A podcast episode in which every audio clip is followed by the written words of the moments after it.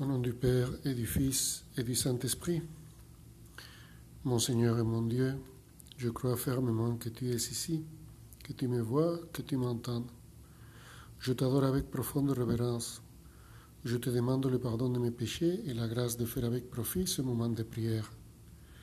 Ma Mère Immaculée, Saint Joseph, mon Père et Seigneur, mon ange gardien, intercédez pour moi. Nous sommes arrivés au deuxième dimanche de Pâques, qui s'appelle aussi le dimanche de la divine miséricorde. Je ne sais pas si vous savez pourquoi. L'année 2000, Saint Jean-Paul II avait canonisé Sœur Marie Faustine Kowalska, une religieuse polonaise qui avait reçu du Christ au début du XXe siècle des révélations étonnante au sujet de la divine miséricorde. Et au cours de cette cérémonie, le pape Jean-Paul II avait répondu à une des demandes que le Christ avait faites dans ses révélations. Que l'Église tout entière réserve le deuxième dimanche de Pâques pour honorer et commémorer la miséricorde infinie de Dieu. Et dans l'évangile de cette messe, on va lire le soir venu, en ces premiers jours de la semaine, alors que les portes du lieu où se trouvaient les disciples étaient verrouillées par crainte des Juifs, Jésus vint et il était là, au milieu d'eux. Il leur dit, La paix soit avec vous. Nous pouvons nous demander comment cette miséricorde nous est-elle révélée dans cet évangile.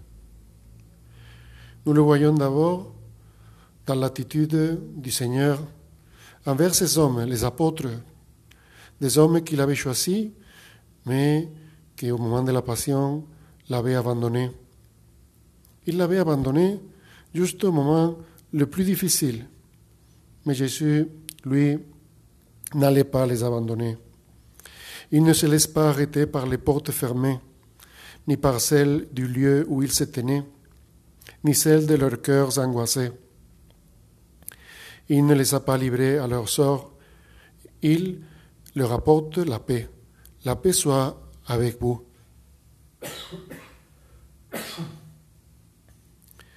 Nous pouvons comprendre la miséricorde de Dieu dans la réaction du Christ envers les hommes qu'il avait crucifiés. Est-ce que le Seigneur les a anéantis en guise de vengeance? Non. Tout le contraire, dans l'Évangile, nous lisons la paix soit avec vous. De même que le Père m'a envoyé, moi aussi je vous envoie. Et le Seigneur n'a pas anéanti qui que ce soit, mais au contraire, il a envoyé ses apôtres pour leur dire à eux et à tous les pécheurs, à tous ceux qui par leur péché ont crucifié leur Dieu, qu'ils peuvent être sauvés, que Dieu ne les condamne pas. Et ensuite, Jésus leur donne l'ultime révélation de la miséricorde divine. Il délègue aux apôtres le pouvoir divin de remettre les péchés. Ayant ainsi parlé, il souffla sur eux et il leur dit, Recevez l'Esprit Saint. Tout homme à qui vous remettrez ses péchés, ils lui seront remis. Tout homme à qui vous maintiendrez ses péchés, ils lui seront maintenus. C'est l'institution du sacrement de la confession, le sacrement par lequel la miséricorde divine couvre les flaques boueuses et la saleté de notre misère. Quand on lit les récits de conversion ou de retour à la foi catholique, le thème qui revient tout le temps, c'est l'expérience de la miséricorde de Dieu dans le sacrement de la confession. Et la joie, et la joie, parce que cette expérience de la miséricorde de Dieu nous apporte toujours la joie. Comme dit aussi l'évangile d'aujourd'hui, une fois que le Seigneur montre ses mains et ses côtés aux disciples, ceux-ci furent remplis de joie en voyant le Seigneur. J'ai beaucoup aimé une histoire que j'avais lue un jour et qui montre d'une manière particulièrement éloquente la miséricorde. Ça s'est passé en France durant les années qui ont suivi la Révolution française au début du XIXe siècle. Il s'agit d'un homme qui boitait il avait été un bon soldat dans l'armée de Napoléon, mais il avait été blessé dans la guerre. Et maintenant, il allait de village en village pour faire quelque chose qu'il détestait cordialement, mendier. Un soir, il arrive dans un village et se dirige vers les marches de la porte d'entrée de l'église pour mendier quelques pièces auprès de ceux qui allaient à la messe. Mais en même temps, il méprisait profondément ces personnes pour leur foi en un Dieu qui avait pu laisser commettre les crimes abominables dont il avait été témoin. Et le lendemain matin, le prêtre a trouvé le mendiant sur les marches de l'église, en train de dormir. Après la messe, il l'a invité à prendre le petit déjeuner chez lui, au presbytère. Et le vieux soldat a accepté, à contre-coeur, comme toujours quand on lui faisait la charité. Mais il avait faim, donc il a accepté. Mais il est resté là plusieurs jours. La gentillesse du prêtre était étonnante pour lui. Le vieux soldat n'avait jamais rencontré autant d'amour désintéressé et il ne s'était jamais senti aussi misérable. Finalement, il a demandé à se confesser. Et parmi ses péchés, il a raconté celui-ci. Cet homme avait été l'homme de confiance au service d'une famille qui s'était opposée sans succès à la révolution. On avait tué le père de famille et la femme et les enfants ont confié leur vie à ses serviteurs.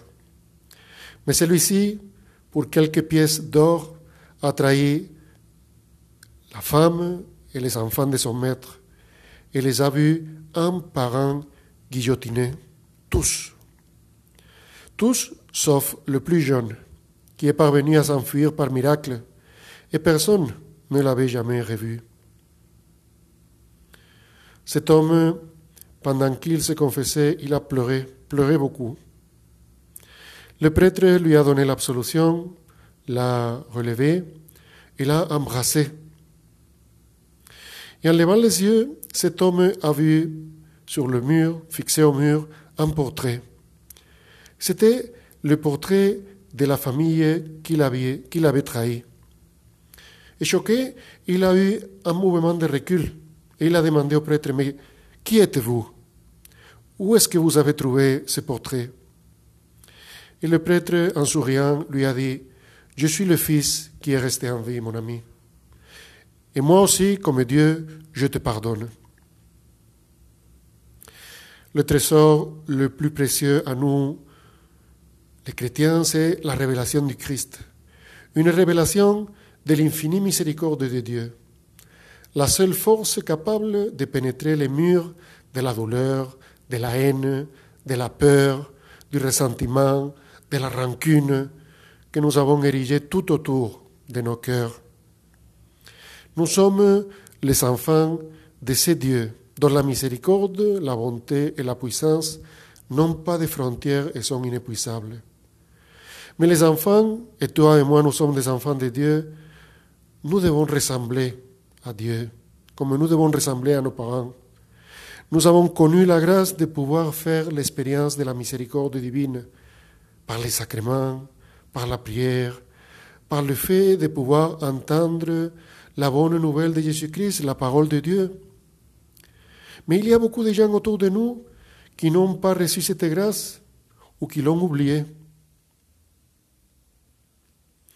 On ne peut pas imaginer quelque chose qui ferait plaisir à Dieu davantage que notre engagement à répandre cette miséricorde tout au long de nos journées, ne fût-ce qu'un tout petit peu. Nous avons tous des relations qui ne sont pas vraiment marquées par la miséricorde des relations qui sont plutôt entachées par l'indifférence, l'envie, le ressentiment, la rancune.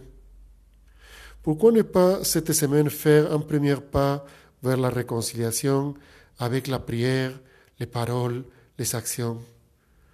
Pourquoi ne pas mettre nos pas dans ceux de Jésus, sans attendre que les autres le fassent, mais en témoignant par le courage et l'humilité de la miséricorde de notre Seigneur? Jésus a promis de déverser sur le monde un torrent de miséricorde. C'est ce qu'il a fait et qu'il continue de faire. Mais ce torrent n'a pas encore atteint tous les cœurs. Et durant ces jours, nous pouvons demander à Jésus d'être des personnes, que nous soyons des personnes qui transmettent la miséricorde accompagnée de la joie. Que nous soyons des personnes qui imitent la miséricorde de Dieu, qui vivent la charité, toujours avec un visage joyeux, avec une mine joyeuse, parce qu'un chrétien doit toujours vivre dans la joie d'être et de se savoir un enfant de Dieu. La personne triste, de mauvaise humeur, n'attire pas. Nous avons tous cette expérience. En revanche, la personne joyeuse accueille et crée de la confiance autour d'elle. À la fin de cette méditation, nous pouvons demander au Seigneur, à travers l'intercession de Marie, notre Mère, de nous aider à toujours être miséricordieux et joyeux. Et nous pouvons aussi répéter souvent la prière que Jésus lui-même avait enseignée à Sainte Faustine. Jésus, j'ai confiance en toi. Je te remercie, mon Dieu, des bonnes résolutions, des actes d'amour et des inspirations que tu m'as communiqués dans cette méditation. Je te demande de m'aider à les mettre en pratique. Ma Mère Immaculée, Saint Joseph, mon Père et Seigneur, mon ange gardien, intercédez pour moi.